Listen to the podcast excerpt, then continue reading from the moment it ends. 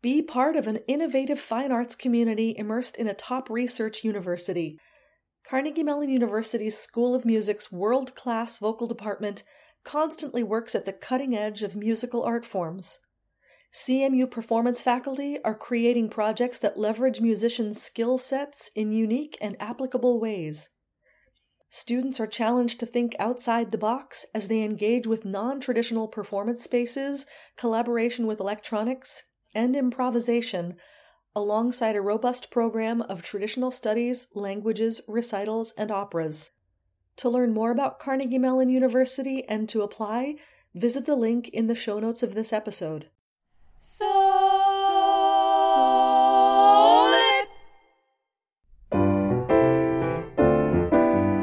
This is So Lit Songlit, a production of Cincinnati Song Initiative where we reimagine the repertoire by introducing less familiar art songs through sound clips and lively discussion. I'm vocal coach Ellen Rissinger. I'm soprano Toni Marie Palmertree. And I'm tenor Zachary Dean Smith. Join us as we explore this exciting repertoire. Solid, solid, reimagining the repertoire. One of the things we've tried very hard to do on this podcast is to try to give uh, an example of each of the languages every week. So this episode should be the Italian episode. Mm-hmm. But finding an openly queer female composer in Italy, as as Zach actually said earlier, in a country that is very mired in Catholicism, was extremely difficult. So who do we have on tap today, Zach? This week we're going to look at the music of Isabella Leonarda, she was a uh, one of the head nuns in a convent um, who lived in the uh, what were the dates again? 1620 to 1704. So solidly in that Baroque time period. Mm-hmm. And she was a very prolific composer at the time who uh, had the luxury of being able to exist in a convent as their primary composer of music, writing a lot of stuff from her own experience, setting, you know, sacred texts, and writing some of her own. The reason that it, uh, we have put all this preface in front of this information is because it's not entirely clear how uh, queer Isabella Leonarda may have been, which is gonna be the case when we start looking at um, people who lived 300 years ago. Exactly. and that was one of the things that we really ran into trouble with finding queer Italian women. And although we don't know for certain whether or not um, Isabella Leonarda was queer, there are three things that I think point in that direction, even if they don't confirm it. The first of all was that she had a strong dedication in a lot of her pieces. And when I say dedication, I mean a literal dedication at the beginning of all of her pieces to um, the Mother Mary a sort of powerful feminine figure, which is focused on a lot in Catholicism, but which she had a strong attachment to, almost obsession with the divine feminine. The second thing I wanted to look at was her position as a woman in a position of power in 1600s um, Italy. Whether or not her position of power as a woman was informed by the fact that she was queer, it does not change the fact that she was operating in a woman owned space, creating music for women to sing. And because queerness has been such a nebulous concept throughout history, it's hard not to look at that and think that it's, well, a little bit gay. Mm-hmm. And the third thing that I want to talk about is actually one of the pieces that we recorded. This piece is called O Flammae, we should say these are all from motets. Mm-hmm. O Flammae is from motet number six. Yes, motet number six. She composed primarily motets for solo voice, although she operated in a lot of other genres with uh, solo instruments, instrumental duets, um, alongside uh, basso continuo. But this text in particular is about suppressing the flame of desire um, in a way that, I mean, makes me think a little bit of uh, Hellfire um, from Hunchback of Notre Dame, although much less menacing.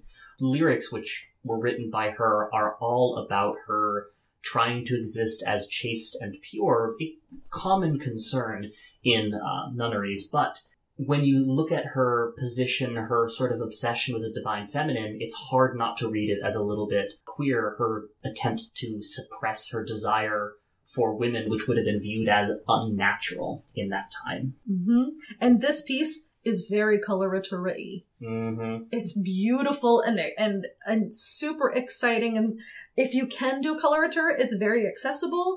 But it also gives you some challenges because it's not just going da da da da da da da da da, not just giving you like it's five not purely scales. scalar motion. No, you get a couple of like third leaps where you have to sort of do a pattern of thirds. So it is very, very baroque sounding, Mm-hmm. but also gives you a good challenge. And for pianists, it's figure bass. And there's not a lot of figures. So you get to play around and have a good time with this and make up some piano parts.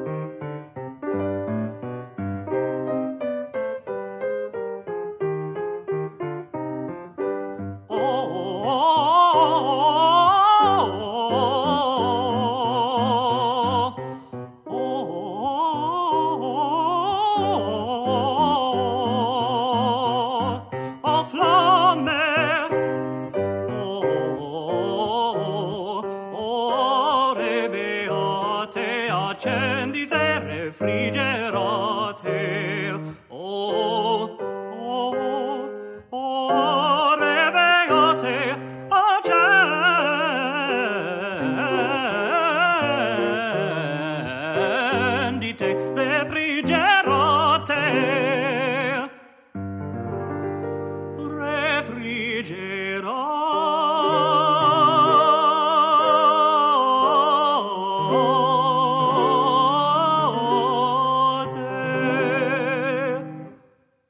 One of the pieces from motet number 11 is a Salve Regina, sung here by baritone Troy Cook. And I'm sorry, I did Evita when I was in high school. I sang Evita, and all like the Salve Regina Mater Misericordiae.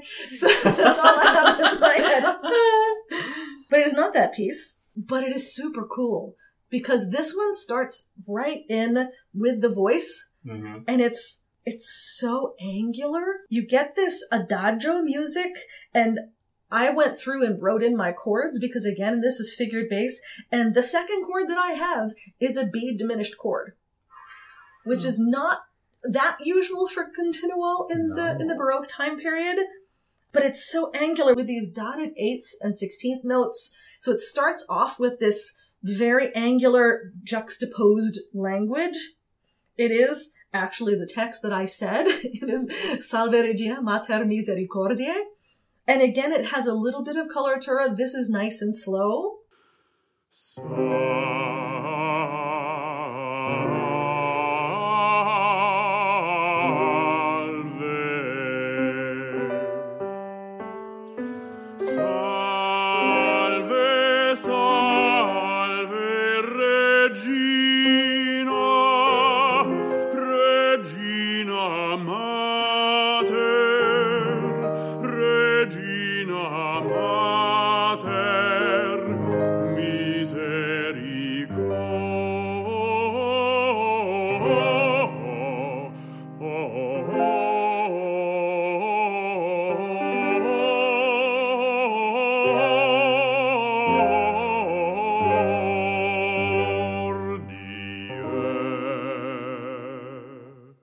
And later on, it moves as many motets do, as many sections of pieces do. It has several different moments to it. And at the end of it, it has this gorgeous allegro section that feels like you're being newborn. Mm-hmm. Ea ergo avocata, advocata nostra, illos tuos misericordes oculos ad nos, ad nos, misericordes oculos ad nos converte, ad nos converte. Motet number 20, we have a, a song called Purpurei Flores. And I remember the day that Zach came into my studio and was like, you have to hear this piece. I think that was, this was the piece that made you fall in love Mm-hmm. with Leonarda because there is a recording of this one on YouTube, I think. This one has violino primo and secondo. So if you're looking for the opening of a recital, I think any of these would be lovely. But Mhm. this one, if you can get some instruments to join along with you. Really fun. Yeah, this piece is really interesting when we're talking about her being in a convent, you know, and she's writing all this music for the convent that her and all of her sisters all went to the same convent. She is being credited with being the first woman to write sonatas for violin and basso continuo. Oh. And she's written more than 200 works. I mean, that's including all of the stuff that she wrote for, for church. Which is astounding considering the fact that she was not allowed extra time to compose this music. Right. She was doing all of the regular duties um, that the rest of the nuns were, and then composing music on top of that. Mhm. And a lot of music on top of that, which to my opinion just tells us that she never slept. Pretty much. and she was actually published um, in the Terzo Libro di Sacri Concenti in 1640. So if you think about a woman having a credit like that being published, and she would only have been 20 years old at that point. that's incredible. That's insane. It's absolutely incredible. Yeah. This uh, Purpure Flores, you know, she wrote uh, lots of music in Latin, obviously for the church, but she also wrote music in Italian. And, um, you know, this is just such a fun cantata type of piece with lots of movement and, and flourishes. And it, Mhm. it's just absolutely, it's so fun. I, I would say too here in this one, you get a coloratura that is more scalar. Mm-hmm. We get a little bit of scales, but we also get more of a dance feel. It's in 6-8. Mm-hmm. Purpurei flores posserta formate, Maria mornate, posterre deco,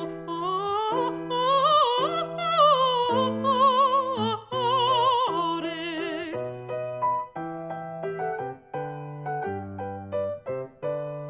But we do have sections of this. So there's recitative in the middle of it.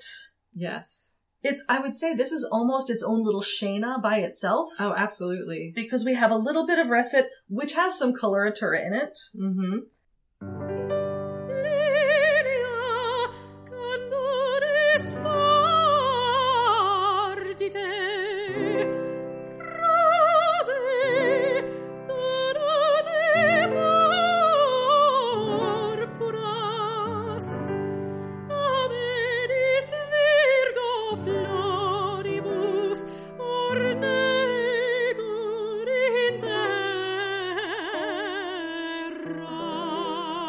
And then as we move along, there's also a sinfonia at the end, and it follows all of the great 16th century counterpart. I say not having actually looked at it, but I can look at it on the page and tell you it looked like my homework did in 16th century counterpoint. you were alive in the 16th century? oh yeah. Oh no. Somehow I got an A in that class, even though I don't remember most of it. I was just gonna say I don't know if I passed that class.